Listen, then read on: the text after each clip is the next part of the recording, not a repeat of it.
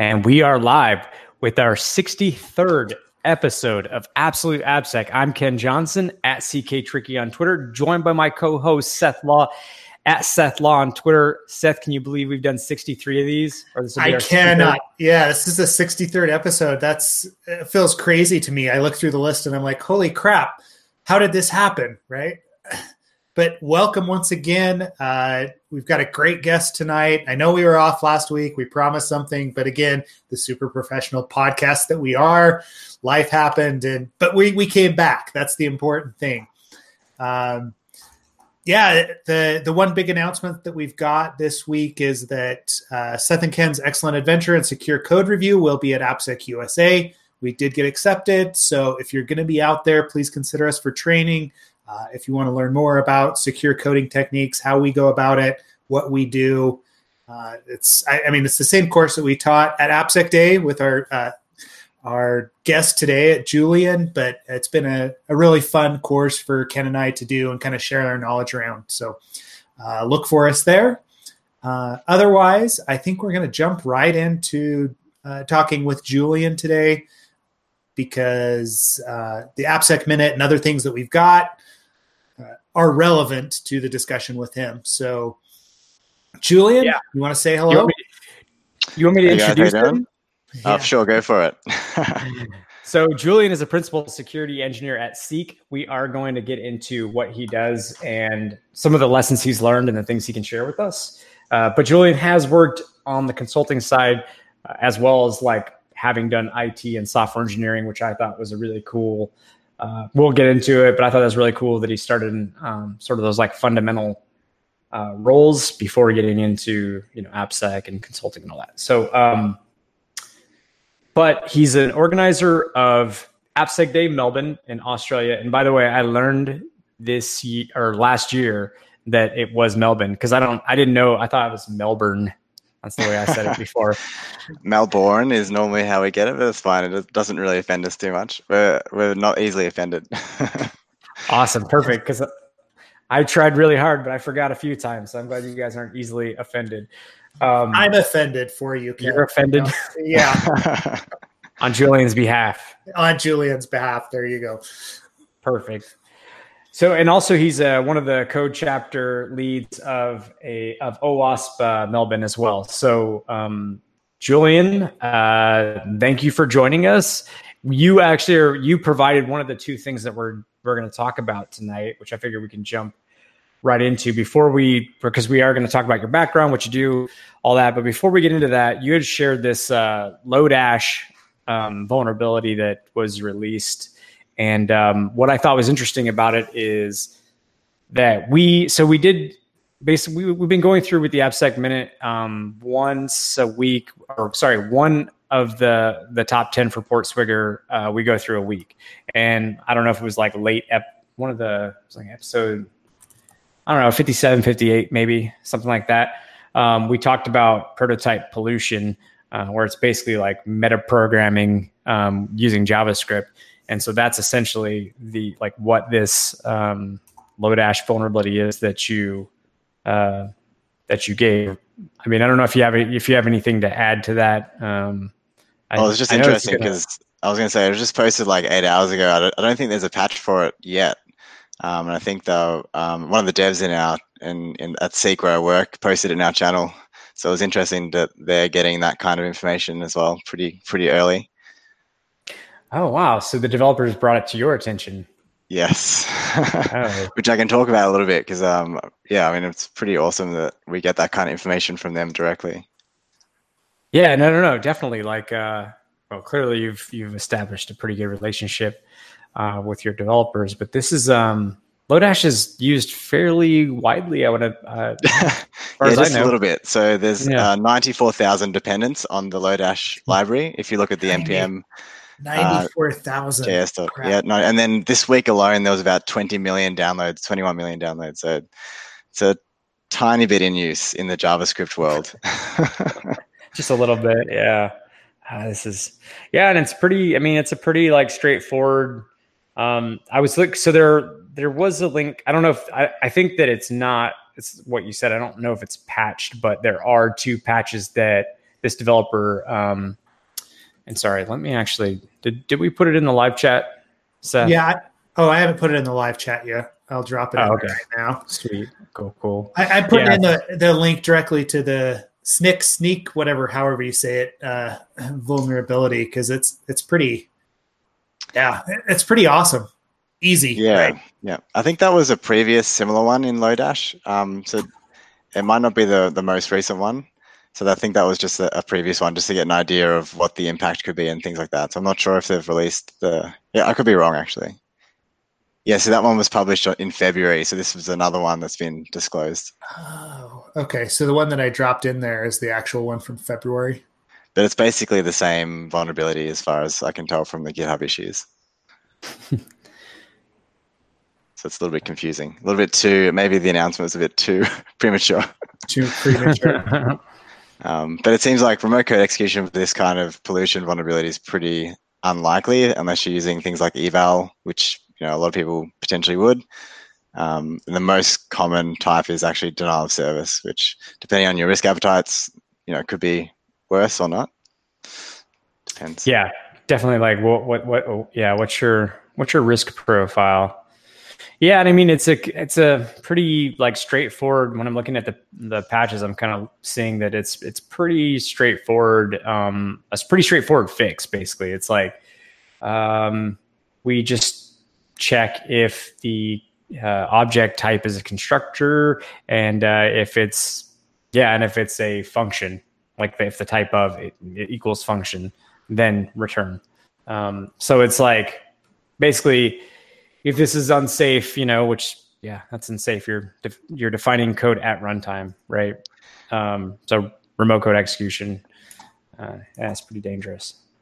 Yeah, I feel like uh, another reason to move into something like TypeScript or something like that that's uh, type safe because I feel I'm, I'm not sure. Don't quote me on this because I haven't used TypeScript a lot, but this seems very specific to JavaScript, given that that that kind of fix very heavily goes into like making sure it's a function and that kind of thing rather than anything else. Yeah, I had seen. yeah, Seth, yeah. The were you the one that sent me that? Sorry, I, I, think Seth, were you the one that sent me the thing where like it was the talk of like a JavaScript developer that had like several different operators like equals, equals, equals, three equals, four equals, five equals. I feel like was that you yeah. that sent that? Yeah, yeah. It was a it was a talk that I was in. I can't remember. It it might have been just a, a developer meetup, I think, down in Silicon Valley, down in San Francisco at one point. But it was, yeah, it's super interesting because it's all like the different ways that you can basically shoot yourself in the foot uh, just by using the equal sign because each one is a completely different function, right? The way it does comparisons, what it's doing. Yeah. So I don't know. Yeah, the fix is super interesting. It's not they're actually fixing the code, it's just basically checking whether or not it is a constructor, right? If the key's a constructor, then don't do this. Otherwise, it's okay. Which makes me think they're playing whack a mole. That's what it feels like. But those types yeah. of fixes, yeah, yeah, like because yeah, you yeah. you are essentially doing a blacklist, right? At that point, you're not whitelisting and saying like only this type, this object type could you know be passed in or something like that. I, I mean, it's pretty safe because constructor or proto yeah, I mean, we could get into the the the fine level detail, but I don't think we necessarily need to. It's just interesting that that's the way that they have to go about it. So, like what to Julian's point, that you're probably better off using a safer language if you are attempting to do some of this stuff than sticking with JavaScript. But you know, yeah, each his own right? I think the yep. the whole like proliferation of um, npm modules and the craziness that kind of goes about how many dependencies and how much you know, code you actually inherit within your own applications is just crazy. Like we've done did a hackathon uh, later last year with a few of the devs at Seek. Um, on just like doing some analysis on the different libraries, like this Lodash one is a perfect example. Um, there was like a Facebook library as well where it had like thousands of dependencies, and like one of them um, you know had like one contributor or like what what kind of risk profile does it take for the transient dependencies like one developer needs to get hacked and then all of a sudden you have 90,000 other libraries that have this like malicious code in it it's pretty crazy and that's kind of live in production in a lot of scenarios so yeah, it's an interesting kind of world we live in at the moment. yeah, I'm trying yeah. to find this from Adam Baldwin where he talked about. I want to say it was like I said 962,000 published packages, and he said this, this was the talk at LocoMocoSec, right? Where he correct number of dependencies.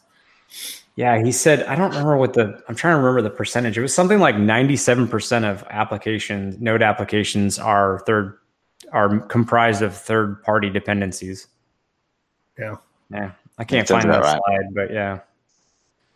yeah, I can't find it. But yeah, that's that's that's basically what he uh yeah, he put out there. I was like, that's insane. But does sound right. Yeah, that's tough. So, do you guys want to talk about the uh, the other thing, Boeing 737 Max software? Yeah, this one was interesting as well. Right, this just you want to fill up. people on it in on it, Seth? well, basically, it came out. If you want to post the links, right? Uh, but it came out just within the last couple of days that the developers of this of the software that goes into the Boeing 757 Max or I mean, I think a lot of the Boeing machines or the Boeing aircraft is actually contracted out to developers that are only getting paid something like $10 an hour or less. Right. So these critical systems are being developed for less than we're paying people to work at McDonald's. Right. That's, yeah. That's realistically what it boils down to.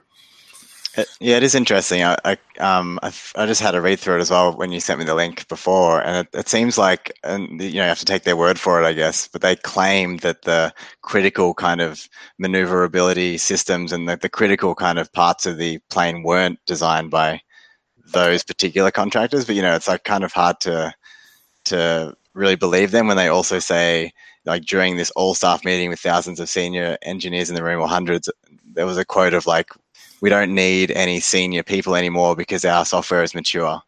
Uh, yeah. so when you have yeah. like CEOs or whoever it was that state that kind of stuff in, in front of a massive audience of all these engineers, um, that's that's ringing some alarm bells.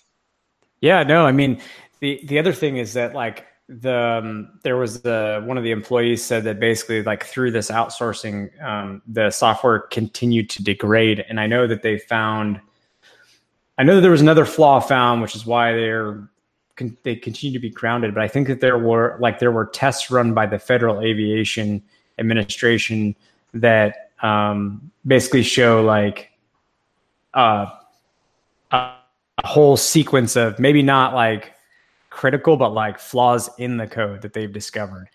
And you've got that in tandem with this this like these employees from Boeing saying like, oh yeah, once we started outsourcing um, softwares continue to, to, to degrade uh, and it is like it is like a house of cards right like it has to be built like every piece has to be built well you know and if there's shoddy software i mean like that has a chain effect so i think it's also harder to believe because of that like that that from from well, my perspective yeah. that yeah yeah i mean it all it all funnels up to the people that are managing the project as a whole right like quality is not just like we know this in software, we know this in other engineering fields that quality is not just one piece, right? It, it's the it's the unit as a whole, and I, like if you can't make it happen with the the simple simple functions, then the ability to control the whole machine or the whole the whole product that it's going to suffer.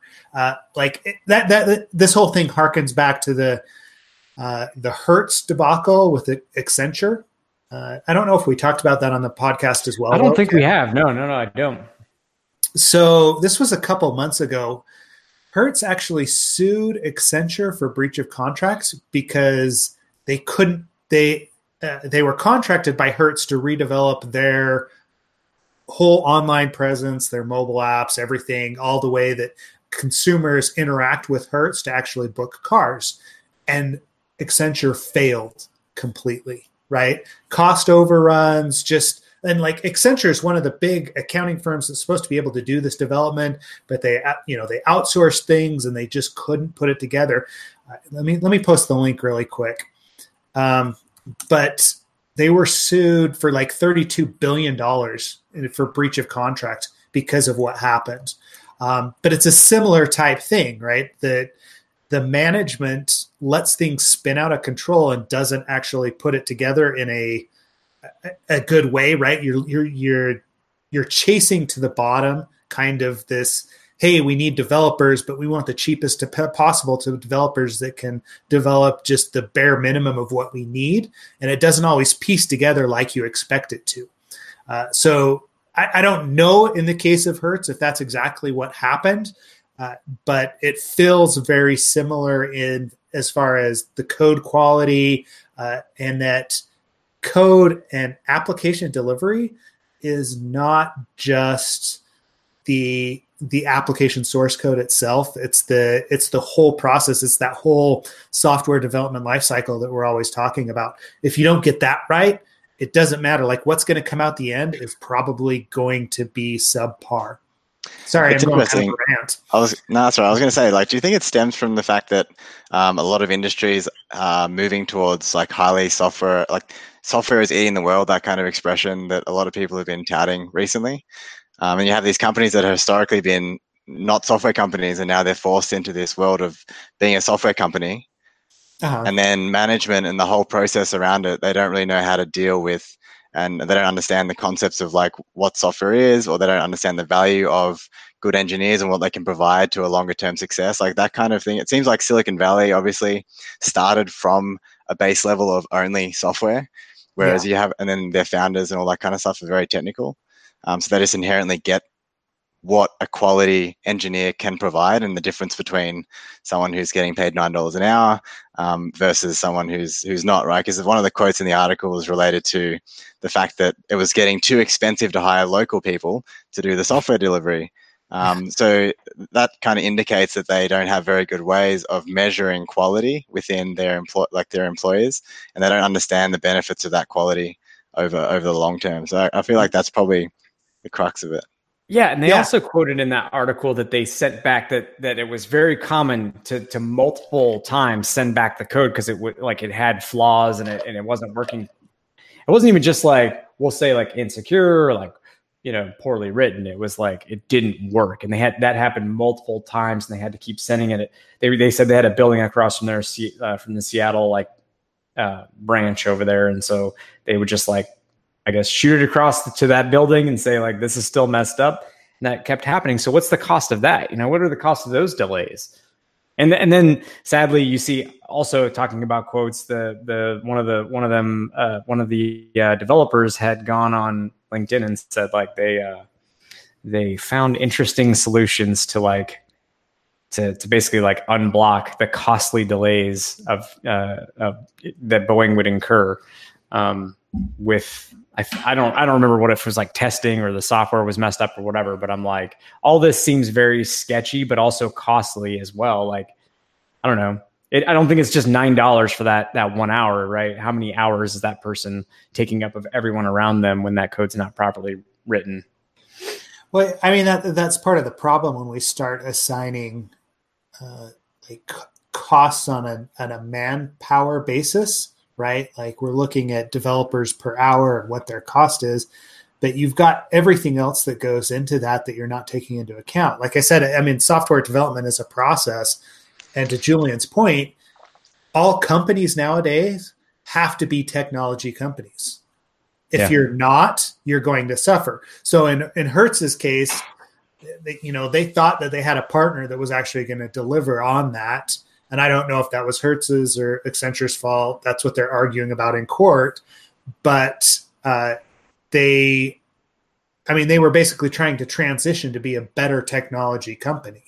Um, and that's that's what you see across the board. I mean, that's what Walmart has done, right? From being a strict brick and mortar at one point to actually having technology in their stores and their whole supply chain that made them the the behemoth that they are. Uh, like so the the companies that exist nowadays have made that transition like uh, julian is saying and software i mean software is eating the world. It controls everything. So if we don't assign the proper values to those developers it's probably not going to be what we want. Um, yeah. It's, well, it's, the, interesting to watch. The other point i'll say is that maybe it's not about the money saved on the um the, the so like okay part of the article insinuates heavily that the 22 billion dollars they received from various indian airline or airline of uh, yeah air, air, travel companies like the 22 billion they received um and through the specifically the indian military like they got that they basically that's a kickback for like funding these indian tech companies to like write their their software. So that's kind of insinuated that basically that 22 billion dollars worth of purchases was just kickback for for for that. So it's it's like maybe it's not about how cheap. I mean, maybe it's partly about how cheap the labor is, but also like that that potential relationship and that conflict there, which is another thing that kind of like to throw on top of all this. One thing that also bothered me as I started to think about it was like presumably there you okay you would hope that there are regulations in place where that software has to be secure right? But like what's the likelihood it is? If you have outsourced foreign interests writing code for and correct me if i'm wrong boeing is an american company right? Like you know that's we have foreign companies writing software. I'm not like trying to imply anything uh, especially with our foreign guest on the podcast tonight. But uh, you know, it just it's it just that makes me feel uncomfortable riding in a plane. I you know just because I don't know the ins and outs of it. You know, that's I don't know. I don't know if you guys feel the same way or, or if that seems worrisome. I mean, if you can make code that doesn't work, like you can certainly make insecure or backdoor code. You would think. Yeah, it's interesting. I mean, uh, it seems more apparent that kind of thing with um, with China. I guess is the the obvious one. Given that I just read an article this morning um, that was posted in Slack around that they're basically forcing tourists to install text stealing malware when you enter the country and things like that. So it's kind of like it's pretty crazy world that we live in at the moment regarding that kind of thing. You know, you hear the the electronics, so like Apple go to very uh, far lengths to kind of verify that their silicon is as designed, um, and they actually get what they're what they're expecting back from the the China suppliers and things like that. And no one really talks about this stuff very much, but it's kind of a real threat and it's a real thing. So it's it's interesting to kind of see how it's all panning out a little bit. No, it's definitely a real threat and a real thing. I mean, um, I know a lot of companies won't, mine included. There are certain countries where if you travel, like you have to bring a Chromebook and a burner phone and throw that away the second you leave that or you know you're going to leave the country. And that's just the way it is. So yeah. Um, yeah, I don't know. The whole thing's weird. It makes me uh, uh, like I distrust big corporations. Period. Right? I mean, you should. Everybody should, should have some like healthy concern. But as Julian pointed out, it's not a software company, which makes the fact that software, you know, let's just face it, you know, hundreds of people died because of some uh, some software failures. It just, yeah, I think you make a good point, Julian, that it's not a software company, but they they kind of have to be, or they have to be. Yeah, it kind of brings up an interesting point around outsourcing in general because we have a lot of that going on in Australia uh, with other firms that aren't pure software companies um, like especially in the financial industry and that kind of thing, where they they really struggle to, especially from a security perspective. I know we can kind of segue back into security a little bit from this, but um, yeah. yeah. from a security perspective, it's really hard to develop that culture. And that, you know, if you're having to deal with a new dev from a different country every day, and the turnover is pretty high, and you can't really get that training in there, you can't really build those relationships. Um, so that that puts a lot of other kind of problems in place, not just from a security perspective, but uh, yeah, just culturally, it's just really difficult. Well, that's a good segue into uh, what you do for a living. So, um, yeah, can you tell us? Uh, we'll we'll just start with what you currently do. You know, I know you're we we mentioned it before. You're a principal security engineer at Seek, um, but I think dev education, some of the things you've learned, some of the experiences and stories you have to share. Um, that's what we're really interested to hear tonight. So. Yeah, sure. I mean, I, uh, like this morning, I guess I, I was actually writing um, what we call RFCs internally at Seek, um, and that was from a post by Riot Games in 2015, and they did a um, presentation at uh, AWS reInvent as well at the time, where they explained this process of taking like a standard. So four years ago, if I created a standard at Seek and said, "Hey, developers, you need to follow this," um, I would have got crucified basically because you know it was an agile company and standards and policies are um, you know not a word you can be using lightly. Uh, these days it's not as bad, but um, the process that I went through to learn how to make it approachable um, by learning from some of these other companies as well has been really interesting to me um, because you kind of essentially it's like how do you scale uh, security knowledge within the organization, um, especially in product teams uh, in, a, in a scalable way. So you have a small team. I know you've mentioned this a few times on your podcast um, around like, you know, you have a small security team, but like so many developers, how do you give them enough one-on-one time, enough direction, enough guidance um, at the right time um, that you can actually do other work and improve other things as well as training and, and giving them the, the help they need. Um, so I guess there's a lot in that question and a lot in that problem. yeah, um, there is and I don't claim to to have solved all of it, but um, some of the methods we've been using have been pretty successful. And I mean, I can talk about a few of them, I guess. But the the RFC process for us over the last two years has been really effective. So that's essentially taking what you'd think of as a standard. So let's say authentication as a standard. Um, we want all devs to be following these kind of standard OAuth flows. We want devs to be like storing passwords like this, blah blah, like all that kind of typical standard stuff um, writing it in a way that kind of presents it as a problem statement, um, kind of a must, should, could, similar to your RFC kind of internet standards. Um, and then as a pull request, you push that out to the technology community and ask for their feedback, see what they think. Does it make sense? Is it achievable? Whatever's written in there. Are there any patterns that we can use um, and build internally to help them achieve these same these these kind of standards? So having that process in there and it goes through this kind of lengthy process of getting adopted um, from a draft state. Really helps me personally like understand the technology stacks the problems and be able to empathize with the teams a lot more about what their challenges are. Um, because you could just you know sit on your high horse writing all this kind of standards being like yeah you must input validate and do all this kind of stuff but then you realize actually when it comes down to them actually doing that it could be harder for some reasons you don't understand um, so that kind of feedback process via a GitHub pull request in our case um, was that's been really awesome to see because we have so much uh, people looking through it, reviewing it, helping us improve. And it's not just security standards. This is for just all tech design. So as much as possible, we try and build things that are re- uh, relevant for the whole engineering community, not just security team.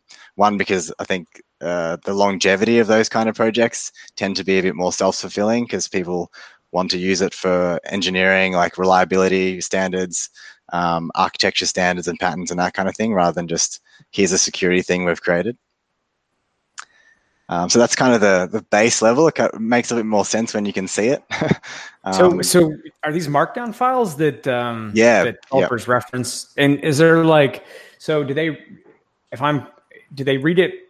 Is it part of like um, you know? For instance, internally we have a 90 day checklist for new developers. And so they have part of that is reading the AppSec standards.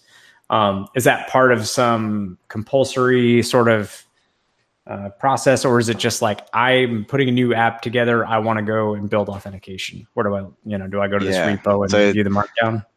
The searching slash indexing of all of that knowledge, it's really hard just to be like, oh, for us anyway, it's hard to say, hey, a new dev comes along, here's 30 RFCs, go read them all. Um, I think that would put anyone to sleep, in my opinion.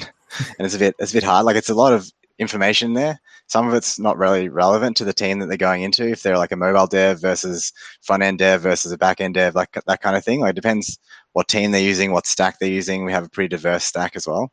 Um, so then that's kind of the the foundation, right? So then on top of RFCs, we have things like your tech induction, where we do reference um, things like that are important and wh- things you should be doing and who the team is and all that kind of stuff. So every new developer goes through that two-hour tech induction um, for security specifically. It's a two-day long thing. Um, but then on top of that, so if a dev's like, okay, I'm starting a new project or I'm starting a new feature or whatever it is that they're trying to do, um, how do you give them that kind of guidance when they need it and only the guidance that's relevant to them? Um, so part of that is actually from a tool that Slack open source, where the idea came from for us, um, which is called Go SDL. Uh, and they've written a few blog posts about it, and and uh, Max and Kelly have presented about it quite a few times in their team. Um, and that that kind of showed me that you can make it very accessible to do like a simple checklist, like you were mentioning, Ken. Like a that's probably similar to your 90 day checklist where you're kind of going through, but more from a feature perspective or from a, a new development perspective. So they're trying to do something and it says, hey, and not just for technical engineers, it's also for delivery managers or product managers. Um, so they can actually see all the things that they need to consider uh, within the scope of their product and what they should be thinking about or doing, not just from a security perspective, but you know all the different aspects of product delivery.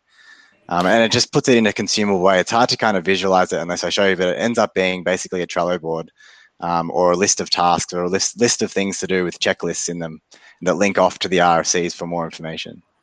Interesting. Oh, nice. So, yeah. So like you're talking about the RFCs, like the thing that interests interests me in that whole uh, process is the the kind of pattern development that you're doing on top of that, right? Um, it, that that feels to me like a lot of the just in time stuff that that you were mentioning. That right, like if I build build a pattern for authentication of or like your the storage of password secrets or whatever it is uh, that's very easy to to show to someone and say, "Hey, look, you have to use bcrypt or you know PBKDF2, and this is the way that we normally do it." I, like, is that is that how you've gone about this? Is just breaking it down into consumable pieces? Um, yeah, then, as much as sorry, keep going. No, no, sorry. Yeah, you can go ahead and answer. No, I was going to say, as much as um, we try and keep it so the, the, other ways that we try and keep it simple, like I, I really um, empathize with developers these days because they have so much to think about when they're building a product. Like the the stack isn't just your application layer anymore; it's the whole thing.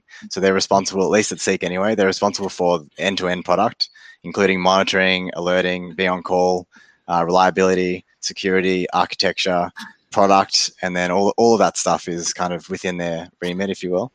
Um, so I guess the other thing is, hey, you've got all these standards. There's there's quite a lot of information in them, and by no means do we have like a lot of 100% coverage on all the things we'd like to cover. Um, but we're building this repository as we go. Um, as much as possible, every single requirement within those standards um, is built into common tooling or common libraries or common things that um, we're lucky enough to have a, a, team at Seek called the Paved Road team or dev practices or internal tools team, whatever you call it. It's a pretty well-known pattern. Um, I think uh, Auth0 just did a bit of a tweet thread about that, which I can link to as well, and their success with that kind of team. Um, so basically, putting as much effort and focusing a lot of our effort from a security perspective into that team, um, so they can build most of these requirements in by default, so that when they actually fill out this checklist thing um, to say, hey, are we using these for uh, common tooling that's uh, available to us at Seek, then all of a sudden 20 requirements just disappear from their Trello board. Um, so they don't, they don't, even see that stuff because they don't need to worry about it. Um, so that's kind of the goal. That's uh, definitely not where we're at, or we haven't had a lot of experience doing that, but that's kind of based on both Riot and also what Slack have done over the last three or four years, and it seems to work well for them. And we're just trying to improve it and make it work for Seek. Yeah, it yeah, I'm kind of taking notes. Yeah, it does sound very similar to uh, uh, like you say paved road, but the the stuff that Netflix does does as well, right? They've got their uh, their um, AppSec development team that basically goes out and develops these different pieces and then they say hey if you go do if you use what we're giving you it's going to be easier for you. And then you know number one it'll be easier for you but number two it's going to take care of all the security stuff and we won't have to worry as much or we don't have to get involved as much. Whereas if you go completely custom yeah i'm going to have to know exactly what you're doing with secrets and with passwords and exactly else. yeah it's exactly what travis was talking about um, on your podcast previously around their their i don't know what they call it but their platform as a service kind of thing where you just um, you know everything's automated so from the time at which you need to create a repo all the way through to like um, setting up a AWS account with all the infrastructure you need sorted, with all the proper configurations done for you. Um, that's kind of you just end up being a configuration file that a developer creates, and then through some magic and automation, um, it just creates this environment. Yeah, exactly. Yeah. um, and that's kind of where we're trying to get to. We're, we're definitely not there yet, um, but we're, we're moving onto that journey because we've seen the successes that people like Netflix and that kind of thing are having with that model. Because um, you're taking that context away, you're putting automation in its place where possible, uh, and that seems to work pretty well. Yeah. So the other thing that I wanted to ask you about was uh, like you were talking about your intro to your tech intro. Is you said that's two days of security only training, or is that? Uh, like, so we've yeah, so we've changed our we've changed our developer training a little bit over the years. So firstly, it started off as more of a like a one day course. that was like. Mm-hmm not really OWASP top 10, but it was more like here's all the things that have been coming through our bug bounty program um, that are most common and kind of consumable or things we've found through pen testing and that kind of thing. Um, so that didn't cover everything, but it was just like a whirlwind tour of AppSec at Seek. Um, we found it was pretty hard to schedule them in, and a lot of it wasn't relative to what they were doing day to day. So we're trying to move more towards just the tech induction which is a two-hour presentation we we deliver during this kind of period where all these new devs are in a room and we get two hours um, to join in on that conversation. So here's a presentation on the security team, how to reach out to us. Here's all the docs. Here's some references.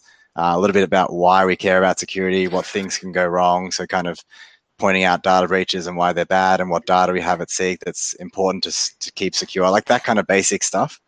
Um, so we don't go too much into technical details at that point. Um, and then we are running a few lengthier courses for people that are really interested in learning, like even how to pen test internally. One of our team members is working on that course at the moment. Um, so that'll be like a six week course, two hours every Monday, every second Monday. Um, and they actually get to learn like pen testing, for example, how to pen test their own apps and that kind of thing. So it's more of a security champions uh, program a little bit to get very small, smaller numbers of people educated, and then they can hopefully spread that knowledge. Um, and doing things like internal CTFs, similar to kind of uh, what I've seen Slack and, and Facebook and those kind of companies doing. Okay, so you've dialed back then on that like one day kind of workshop training for developers from a security perspective to hey we've got like this two hour introduction about why security is important and then you're you're trying to train up other team members members as the security experts. Is that am I understanding that right? Yeah, basically. I mean, it's it's really training is difficult, right? Like, I mean, you think about how to what are you really that's, trying that's to why achieve? that's why I'm asking yeah. because I, like we talk so, to all these different people, and I I know like being a trainer, you know, half the time we get to uh, we get on site with someone, and it's like, look, you know. I, especially when I first started, like we'd have people in there. I'm like teaching the OWASP top 10. And the guy's like, yeah, I'm, I'm a COBOL mainframe developer. And yeah. I'm like, I got nothing for you. Input validation, right? I, yeah. yeah. seriously, right? So that that's why I'm, I'm, I'm asking is because it's it's an interesting problem and no one solved it. So. Or they send QA or project managers to the the OWASP top ten training. Yeah, yeah, that's true. Yeah, it's hard to get that. I think uh, to me, the training, uh, actually, first of all, I must admit, I've just been a bit lazy with the, the one day training course and haven't organized it yet for the next round of devs. But we, that's part of the reason. But the other part is we've been working on some kind of more uh, snippets of things that they need to care about at the time. So this checklist thing will be like, hey, make sure you're taking care of XSS. Here's some link outs to like, you know, OWASP resources or internal presentations that talk about that particular vulnerability. Um, so really kind of getting that bite-sized, you know, bits of information. And then if they really need more information on top of that, they can start reaching out to us or one of the people that are a bit more security savvy around the business as well. Um, because it's just like it's a big suck of time doing those kind of OWASP top 10 or those kind of training courses. And they're really important from a cultural perspective. So get building a culture of security and getting devs interested in security. I think that's probably the most beneficial part of any training, to be honest, internally. If you don't, that's where it comes back to outsourcing. It's really hard to, to do that when you when you have that kind of environment. Um, but we're lucky enough to have mostly uh, permanent slash contractors. They're all permanent. Um, So that seems to be the bo- the biggest benefit because then you get people reaching out to you, being like, "Hey, I accidentally stored a secret in GitHub. Um, what do I do about it?" In a public channel, you know, within our security channel, so everyone can see it. And that, that kind of culture of like blameless um, and having the ability to empower the devs to actually be able to reach out to us like that in a public forum is pretty amazing. And that's kind of what we want to achieve longer term as well. Um, yeah. More so than, yeah, I, I guess it's hard because the training, the more you push into public channels, the more people read about it in Slack threads and that kind of thing. So it's kind of like more just in time, but then the whole audience gets to see, and the more people interested will then read that thread and be like, "Oh, I didn't know about this npm vulnerability, you know, the one we mentioned earlier today," or oh, "I didn't know about this. Let's read this thread." Um, and, and then also things like every single high and medium rated um, bug bounty issue or pen test result or whatever result comes through, uh, we make that as public as possible and we do a massive write up uh, in, in like a ticket that goes through how to reproduce it, what the risks are, what the vulnerability looks like, um, and then post that in a very well monitored production channel. Um, and you get a lot of people looking at um, and reading through that issue at the time. So it could be like server-side request forgery, um, you know, metadata URL, all that kind of stuff, or you know, those kind of issues. That and that's where you get the attention, and you can kind of attach like a mini slide deck or attach some resources to that Jira ticket. Um, and then it becomes more applicable and more people are interested in it because it's something that's actually affected us. So, you know, yeah, I, yeah, I, could I could go I'm on about, about education. This. It's pretty. no, I'm thinking about this one because we have so we get when we get our um, when we get our HackerOne bugs in our bounty submissions, um, our we already have it tied into a a channel that's just for like AppSec team members, you know, triaging bounty issues. Then separately, we also have like, I mean, we we write a we have an automatic we we've chat ops up so that we have we immediately are able to like if we want to open an issue in the correct repository we can like do that right we can can run a command about the bug bounty that came in and send it create an automatic like autom- automatically populated issue. Of course we always like have to go in and give context and all that stuff. But like yeah because now i'm thinking it would be kind of cool to be able to do that to like if something became uh, like I don't know about during the not during but like afterwards after it's been and also we have a bounty website so I'm like there's there's definitely a way for us to to to to take note of of kind of making that like hey this was like something that the reason I'm saying this is we actually just did training um, last week walking through the top like bug bounties uh, or bug bounty submissions, like the highest paid ones. So it's already like we're trying to make that visible, but I hadn't thought about this, like creating a creating a um, some sort of like public display in a Slack channel. Not like you said, blame like you're not blaming anybody. You're just saying like, hey, this is interesting, and that was the approach we took. Is like this is actually interesting stuff. Like you might be, it might be worth the ten minute or five minute read. You know. Yeah, exactly. See, I, I mean, you think about how we are as developers or uh, like even as like a security consultant right one of my favorite things to do is get a hold of another consulting firm's report right and it's not because i want to necessarily bag on what they did or what they found but it's more of hey you know am i eh, like am i doing the right thing and I, and I think this is what a lot of the developers doing in that situation is you're looking at it and you're saying huh, is this something that I've thought about? Is it something that I need to be concerned about, like that this code or there's something else that I'm doing in my daily life that maybe I can improve? Right? It's it's the same reason that we we like we're all on Twitter and we're all reading about different vulnerabilities that are out there.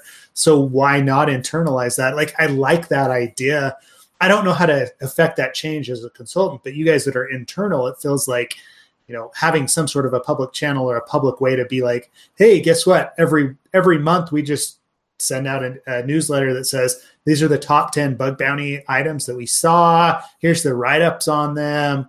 Uh, just to give people some sort of a feedback or developers some sort of a window into what the what you're dealing with seems like an easy win. I, I mean it's going to take some time but it does seem like an easy win to at least integrate that security culture in inside the development teams. Um, yeah, I think it's I a brilliant idea. Yeah, I was going to say it does. It does depend a little bit on the organization because we're pretty lucky to have a pretty open organization and a culture, of like a blameless culture. But if you go into like a larger organization or a, an organization with a lot higher risk tolerance um, or lower risk tolerance, I should, I should say, um, they, they tend to not enjoy people making public some of this kind of information, even internally. I've spoken yeah. to a lot of you know financial in- institutions and things like that. So for those kind of companies, uh, I was lucky enough just to kind of yeah exactly, just to kind of just do it. it. And you know, we made our our bug bounty alerts channel um, public to the whole company, so anyone can kind of join that channel if they want to see a stream of live vulnerabilities th- flowing through our systems. Um, that you know no one's pushed back yet on that so i guess we'll see. Maybe after this podcast i might get someone to, but um that that's helped tremendously because then people can actually say hey there's actually things in our systems and like they can see that things are a little bit on fire. Um, they can see the triage process. They can see how we fix it. They can see how we write up the issues and then you start to get these people and not everyone's in that channel right? Like there's only like 20 people even though we've made it public. Um, and those people that are in there are really keen and they're kind of learning from it and getting more involved in security initiatives. Like going back to the process i was talking about before uh, one thing we're doing like say there's a we're, we're using docker for example and we've got this kind of sidecar model.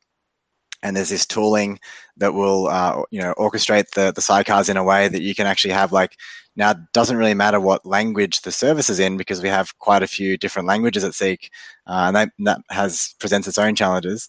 Um, but regardless of the language now, we can deploy this Docker container as a sidecar, which is um, in, in our case for logging or for authentication. Um, and that's written in one language that's done once. And now all teams can utilize that one uh, sidecar, for example, in, in authentication that basically adheres to the standard I was talking about before, like the RFC standard, um, and also contains all the different use cases and has been a bit more heavily vetted. And I know a lot of talk, companies talk about getting alerted when a repo that's super sensitive changes, and then uh, uh, I think you've talked about a little bit at GitHub as well, mm-hmm, um, yeah. and that seems to be pretty effective. But getting that kind of consolidated uh, standard or like you know tool or library or whatever that everyone is using is quite a difficult task in itself. Um, when you have a, a, very diverse stack as well, like most companies tend to.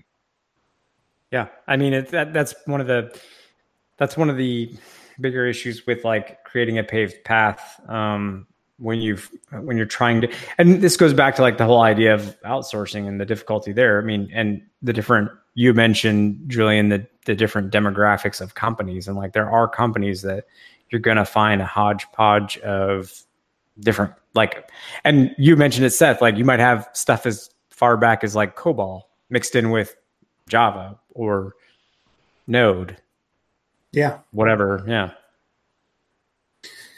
Yeah. So it's yeah, it's a it, it's definitely a difficult process.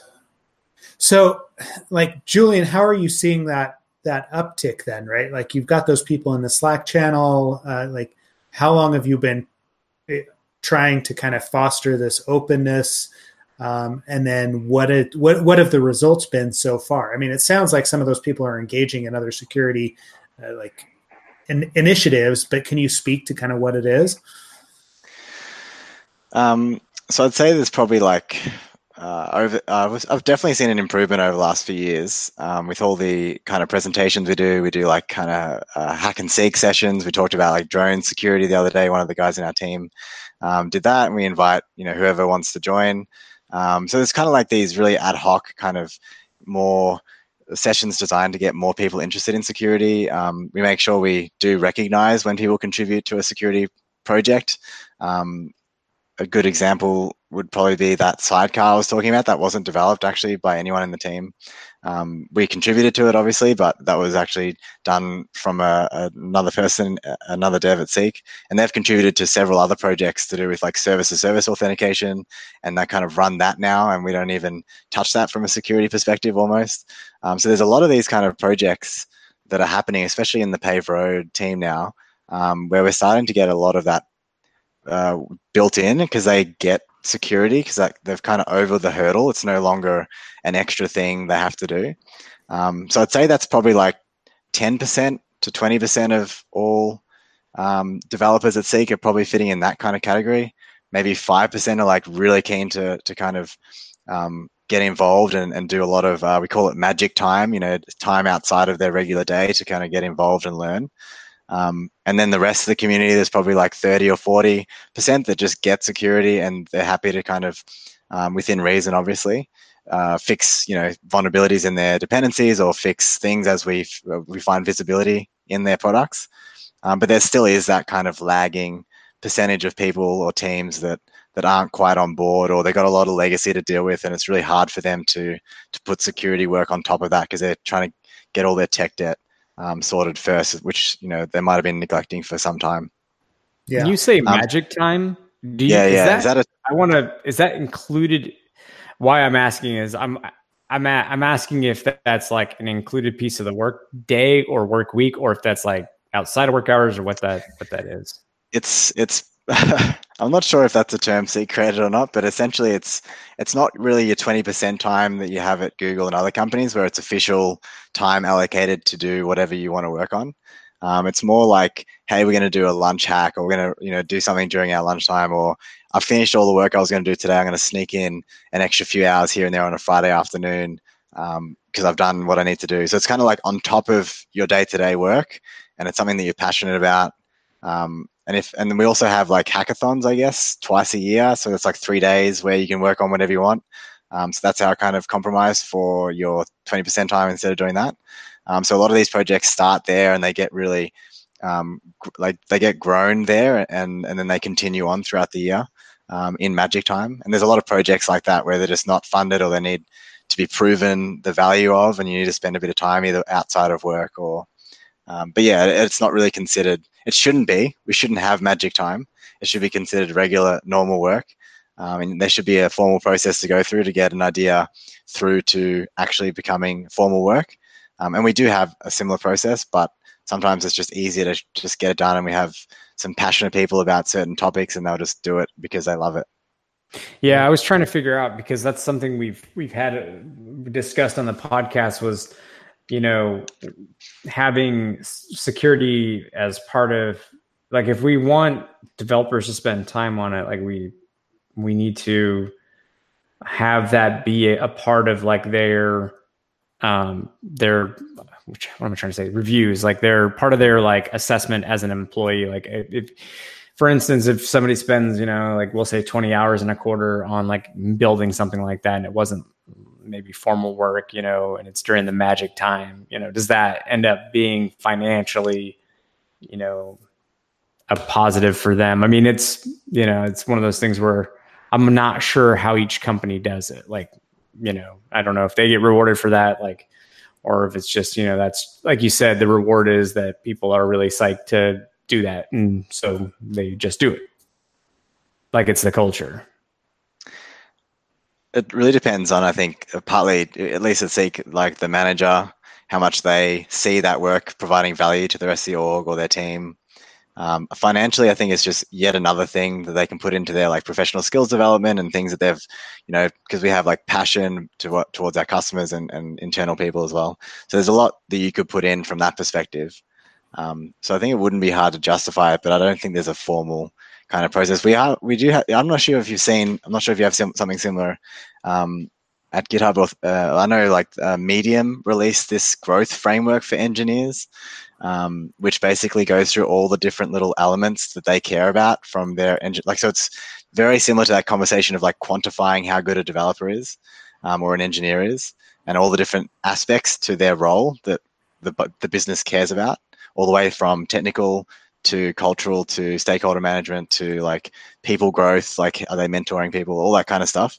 And it goes into very granular um, attributes to say has this engineer shown this thing? And then here's an, a few examples of what that looks like. Um, very sm- very simple terms and it's a bit uh, broad but it gives you an indication. Then you get a score out of it basically and then you can start rating people. And what we're we're trying to introduce something similar at seek um, and I was lucky enough to get involved in that project because they reached out to me. Um, probably another benefit of building solid relationships internally, which is something I've discovered. You get involved in a lot more of these conversations up front. Um, but we added a security element to that. So now there's all this kind of stuff where it's like if you're a level five, for example, which is the highest level engineer, um, you could demonstrate that you're influencing security across the organization instead of just within your team. Um, so if you're contributing to, and then some of the examples are like developing a Seek uh, or sidecar, right? Or developing something that scans secrets in GitHub or whatever it is that they want to contribute to that is usable by the whole uh, all of the product teams. Um, so it's actually formally documented in that in that process, but that's yet to be kind of pushed out a little bit um, within Seek yet. So it's still in draft. Yeah, and to be clear, like I'm not certain that um, find like a uh, going back to the like developer incentive that like finance like a financial gains even because I think Seth was it you and I read the same some of the same books. Um, that's why I'm asking you. Was it Drive? I think it was maybe Drive. Drive. Yeah. Where, Drive. they yeah. talked about where In, yeah, yeah intrinsic it's not like motivation. Intrinsic motivation.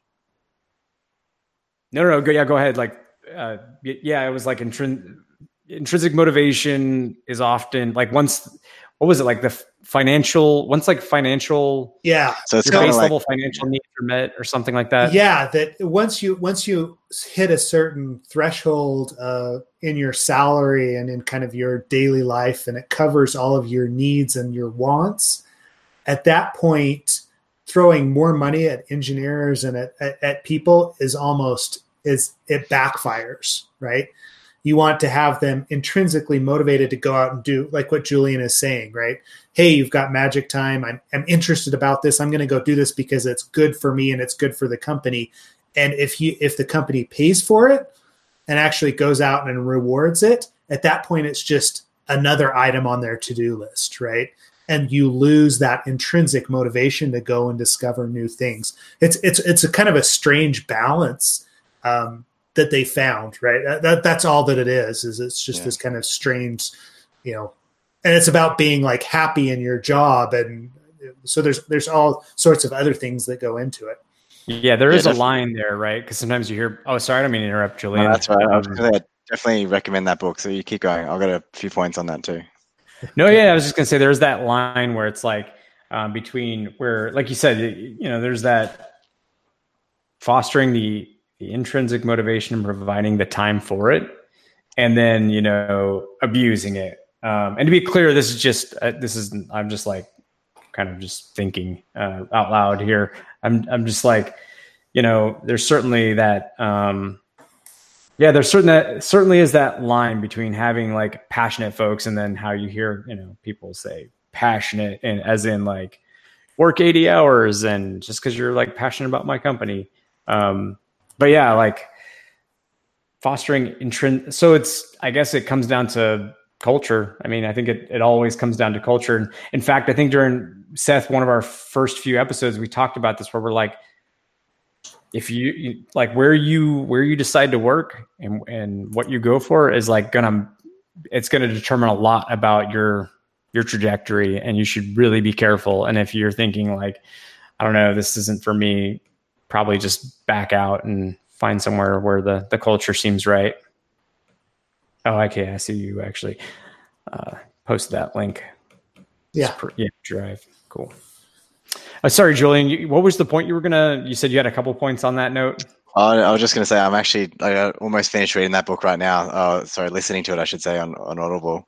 Um, so definitely recommend it. It was really enlightening to see some of the research that they went into to to actually prove the different types of motivation, like the carrot stick, and then the intrinsic motivation as a separate third one, which no one knew about until they did some of that research a, a long time ago.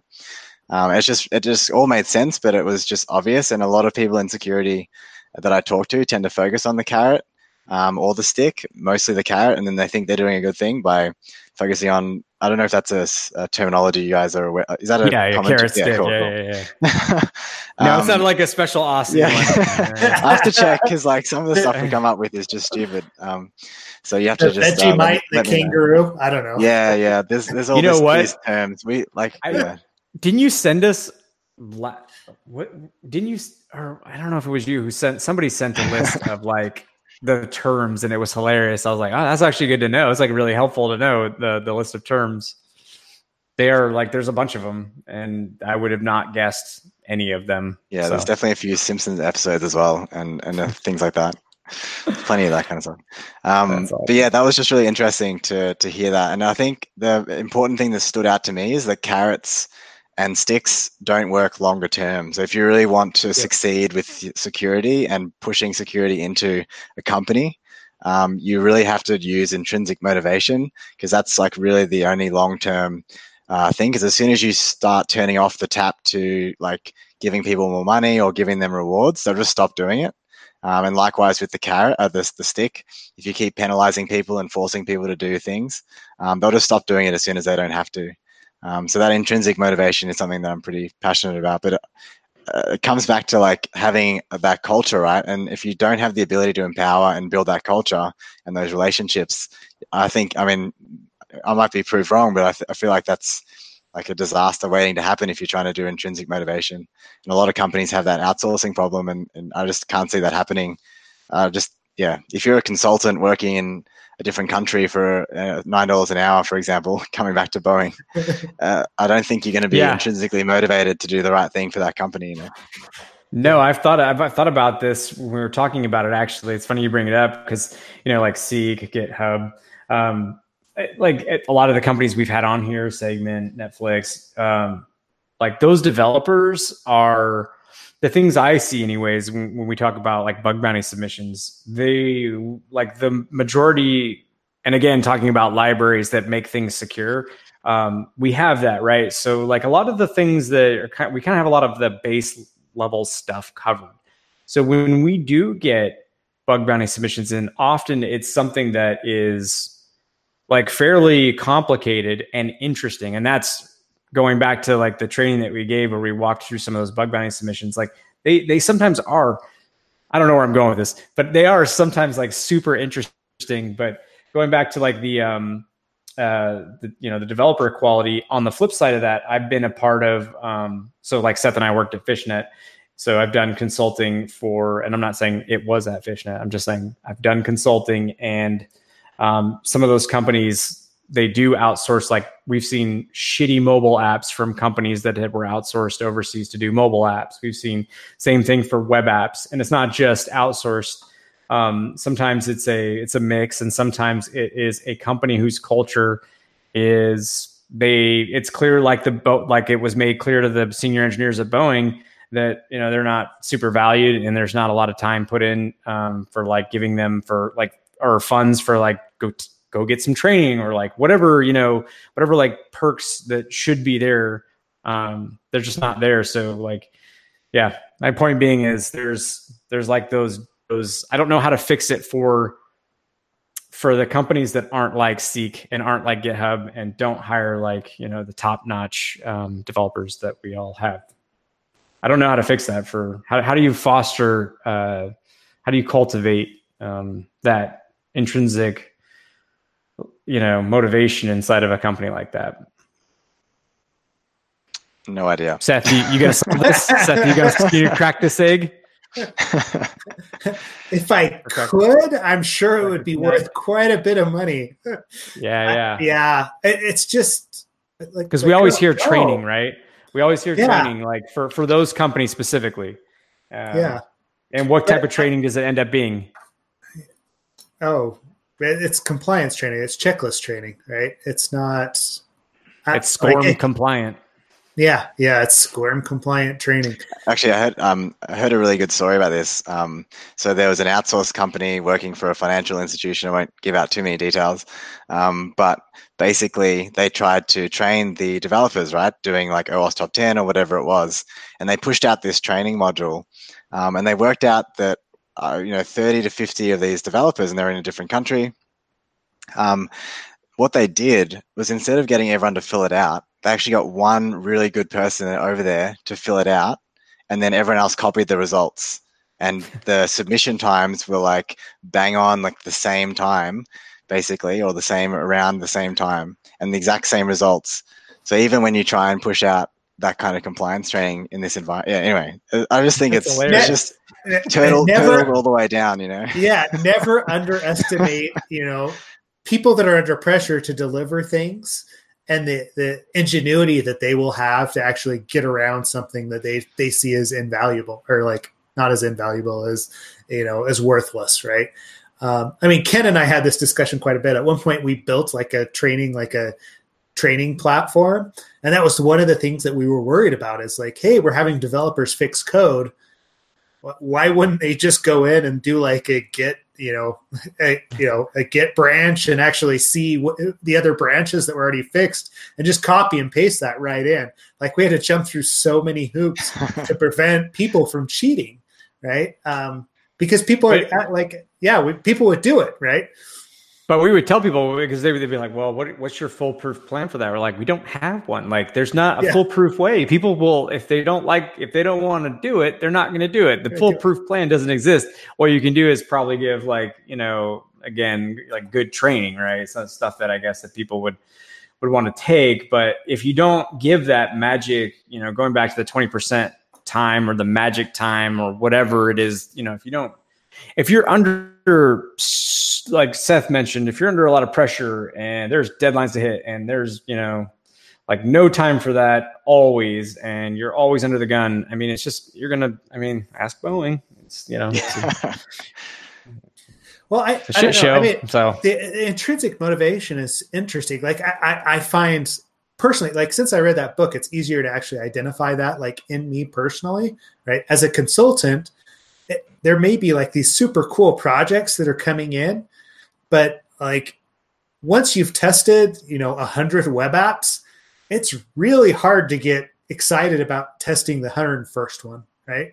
Even though you know the process, you know what's going to happen, you know, uh, like it, it's all there. But that intrinsic motivation, even though that's what's paying my bills, it's very difficult to, to get excited about it. It just is, right? It, it takes, it feels like a slog uh, even if it's an app I haven't seen before, even if, even if it's a technology I haven't, like I have to find other ways to kind of trick myself to be like, hey, this is interesting, and there is something new here that you know I can pull from it that maybe I haven't in the past, right?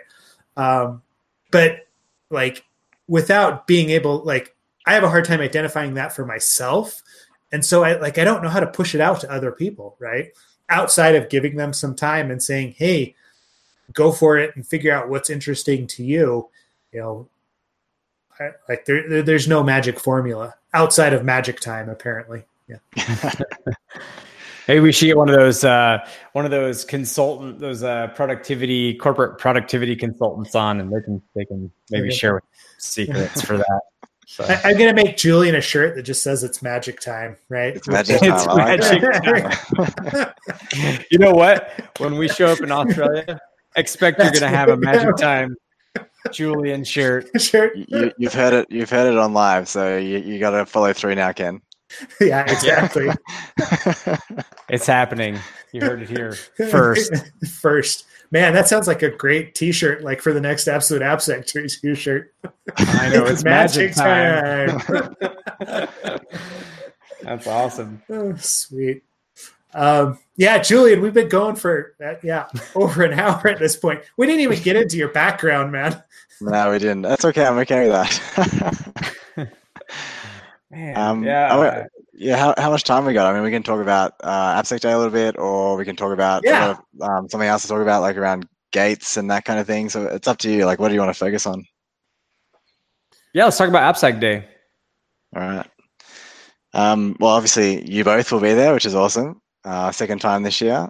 Yay! Um, we just announced the talks, and I'm actually really excited about the lineup this year. It's uh, blown my mind how many people have uh, submitted and, and agreed to talk. Uh, it involved a lot of wrangling from lots of different people on the review board and myself to reach out to all these awesome people. Um, yeah, but I'm like really stoked. We got like a whole day, and there's four streams of talks. Like it's yeah, and then eight training courses this year, which is crazy. Nice. Um, so it's all kind of happening, but uh, yeah, it'd be good to kind of see it all eventuate.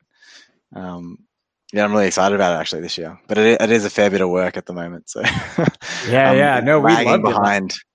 Yeah, no, we loved it last year, and like um, I actually, I don't know if I told you, but um, after oh gosh, why am I blanking on his name? I, I cause it's after 11 o'clock at night. I'm old. This is late.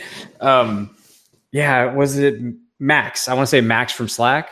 Yep. Yeah. Um, which is why am I forgetting? That's the name of my son. So I don't know why. I'm, anyways,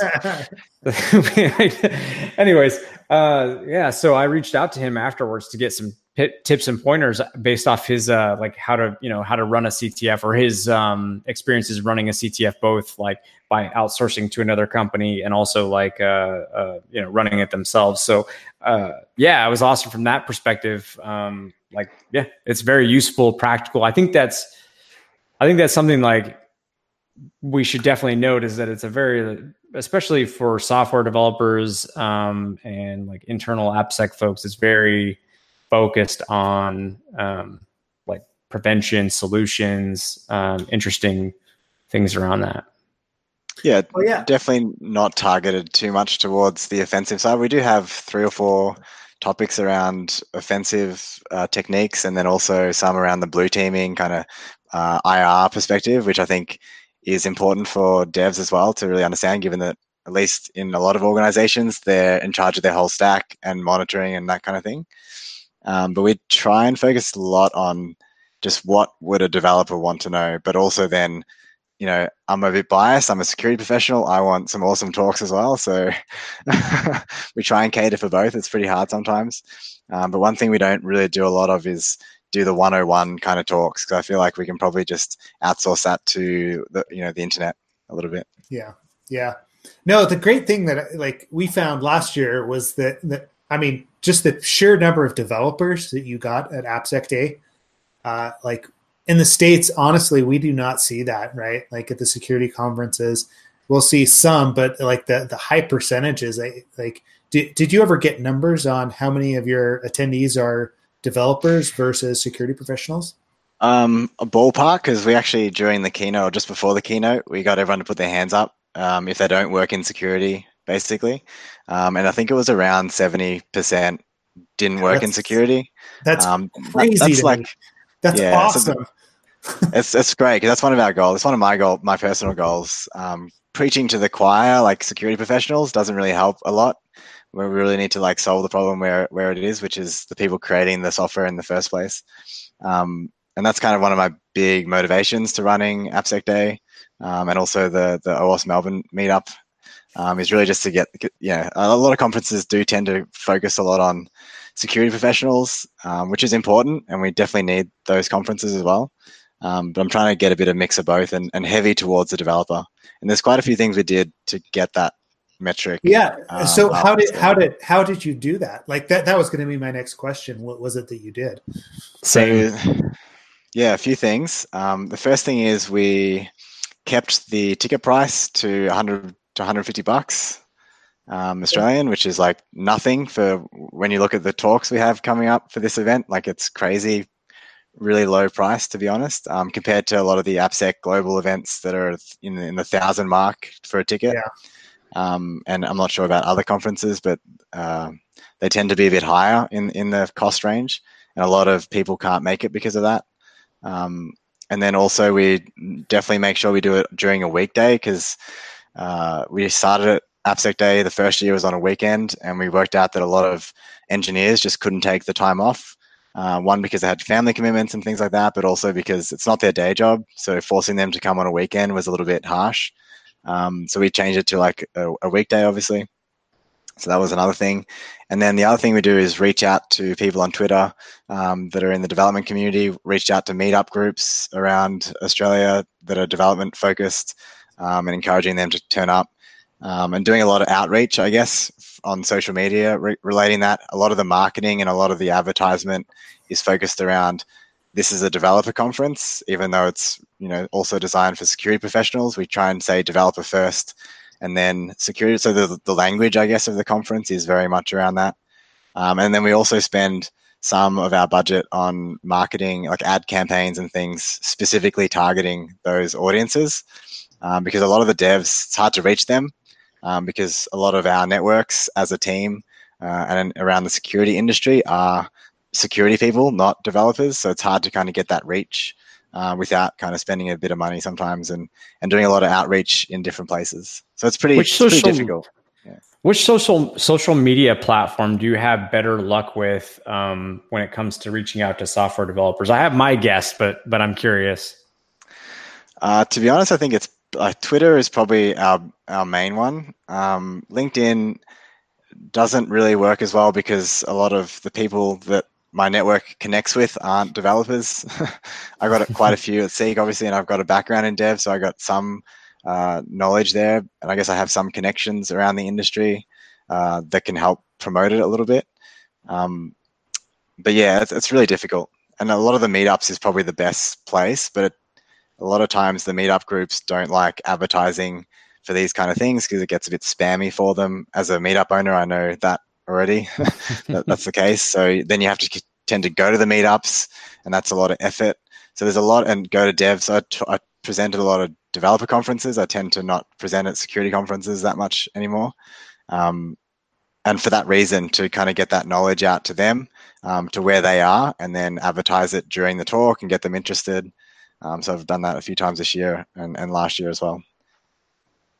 Are you coming back stateside, by the way? Speaking of, because I remember last year you came to AppSec USA in California, and uh, um, I think that was. I think you said you tried to make it back to the states.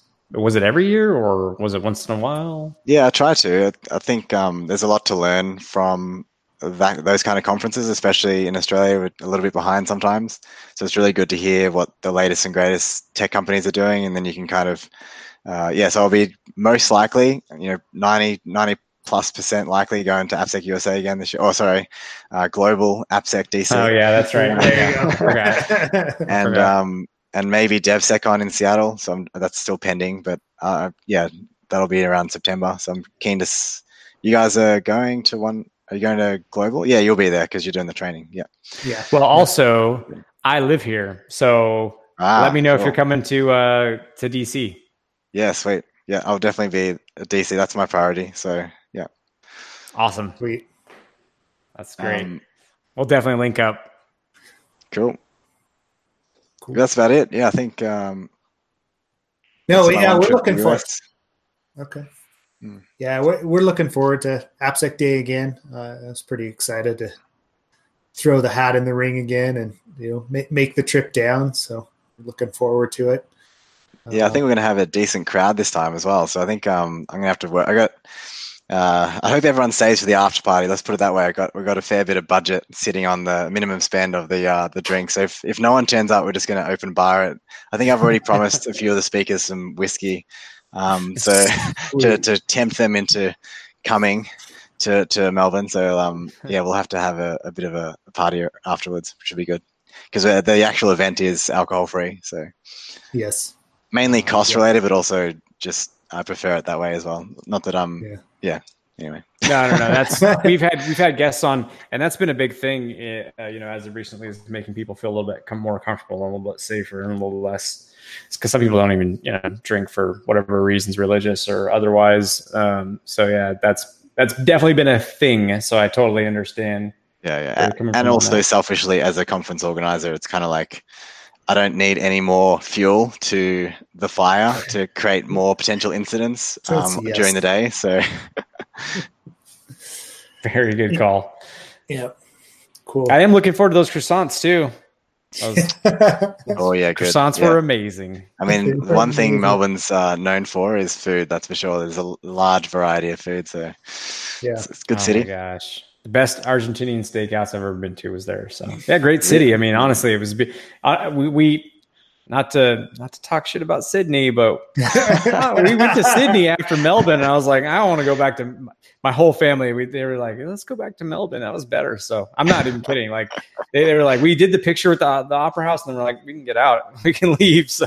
Yeah you might lose you might lose some Sydney side subscribers after that comment. But oh, there's, a, there's, always a bit of a rivalry between the two cities. It's it's pretty funny from that perspective, like livability and you know weather differences and how close to the beach they are versus you know like all this kind of stuff. It's but yeah, I mean yeah. I'm biased, so yeah, no, it was just uh, Melbourne was just an easier to get around city. It was beautiful. It was you know good food. So um, also, I don't care if we lose people. So, oh well. so. Uh, Anyways, cool. Hey, I wow, like I feel like we could still go for another hour, obviously, like we're, we will not um, but yeah, like this was a great conversation. I had a lot of fun. Yeah, uh, having Same. you on. And yeah, you know, likewise. maybe maybe when we get down there, like we'll have to see if we can, you know, do something live or you know maybe do a mini episode or something like that from the conference. I think it'd be fun. We've talked yeah, about actually, it um, before. Um, I was actually thinking I was going to um, email you guys, but may as well do it live on, on the site. um, we could even, pressure. yeah, we could even do a live stream of the the panel at the end of the day if if we're keen. So let's um chat about that. That would okay. be amazing. That'd yeah. be amazing. Yeah, it'd be it, it'd fit right in. So yeah, let's talk about it. That'd be good. Yeah, we keep talking about doing it, and like the most we've I think Loco Sec from 20 what year is it 2018 april 28 i think it was april 2018 for Loco Sec. that was the only one we actually ever got to i think i think we, we didn't yeah. do any other ones from conferences right no most of it's been me sitting in a hotel room somewhere that's been super fun too yes yeah yes yeah uh, yeah that was you and justin sitting at the beach not listening to me yeah, that was hey, fun. And you know what's funny is, you know what's funny is you didn't go again. I know. You didn't go again. The LocoMoco Sec. So my, maybe 2020 is the fault, year you yeah. get it together. Seth. Is there a yeah. yeah. I was gonna say maybe I should just turn up to Locomo. It's like halfway to the US for us anyway, so I think I know it's easier, right? What's yeah. that? A seven or probably like seven triple, hour flight? probably triple the amount of cost, but that's okay. Yeah. Just half half the flight time, so it's all good. Sounds worth it. Sweet. well, good. Well, Julian, thanks again for joining. Um, it's been great to see you again and catching up. We're looking forward to seeing you in DC and in Melbourne later this year. Uh, remind us again how people can get in touch with you if they've got questions about AppSec Day or anything. Um, probably Twitter is probably the best option. I'm pretty Googleable. If you just type my name in, it should come up with Twitter and a few other links. So my OPSEC is pretty bad from that perspective. I'm putting in your uh, a link to your Twitter uh, page now so that people can reach out. Cool, that's done. Yeah, super honored to to get invited onto the show. So I appreciate the invite. Yeah, no problem. No, uh, yeah, it's been great. Um, so yeah, I, I, like I'm not sure, Ken, as far as the upcoming episodes, I think we've got some scheduling to do. Yeah, I've got that. I've got specifically some people I need to respond to, and I apologize. I've been traveling uh, a lot, a lot, a lot. So uh, uh, we do have some interesting stuff, uh, like uh, Jerry Gamblin, his vulnerablecontainers.org, uh, which should be interesting. He wants to come talk about that. But there's three or four others that I know. Um, will be on in the next couple of months, like over the summer. Uh, so watch the Twitter account uh, or join the Slack channel. Either way, you can always find me and Ken. DMs are open on Twitter, um, or you can join Slack to talk to us. But I appreciate everybody listening today. Ken, anything else? Uh, there was oh there was a CFP that was closing soon, and I wanted to mention I can't remember who it's for. Well, if I've remembered, I'll put in the details uh, or the description of this video. Okay, Cool. All right. All right. Take care, everyone. Thanks for listening. And uh, Julian, don't jump off just yet. Um, all right. Have a good night.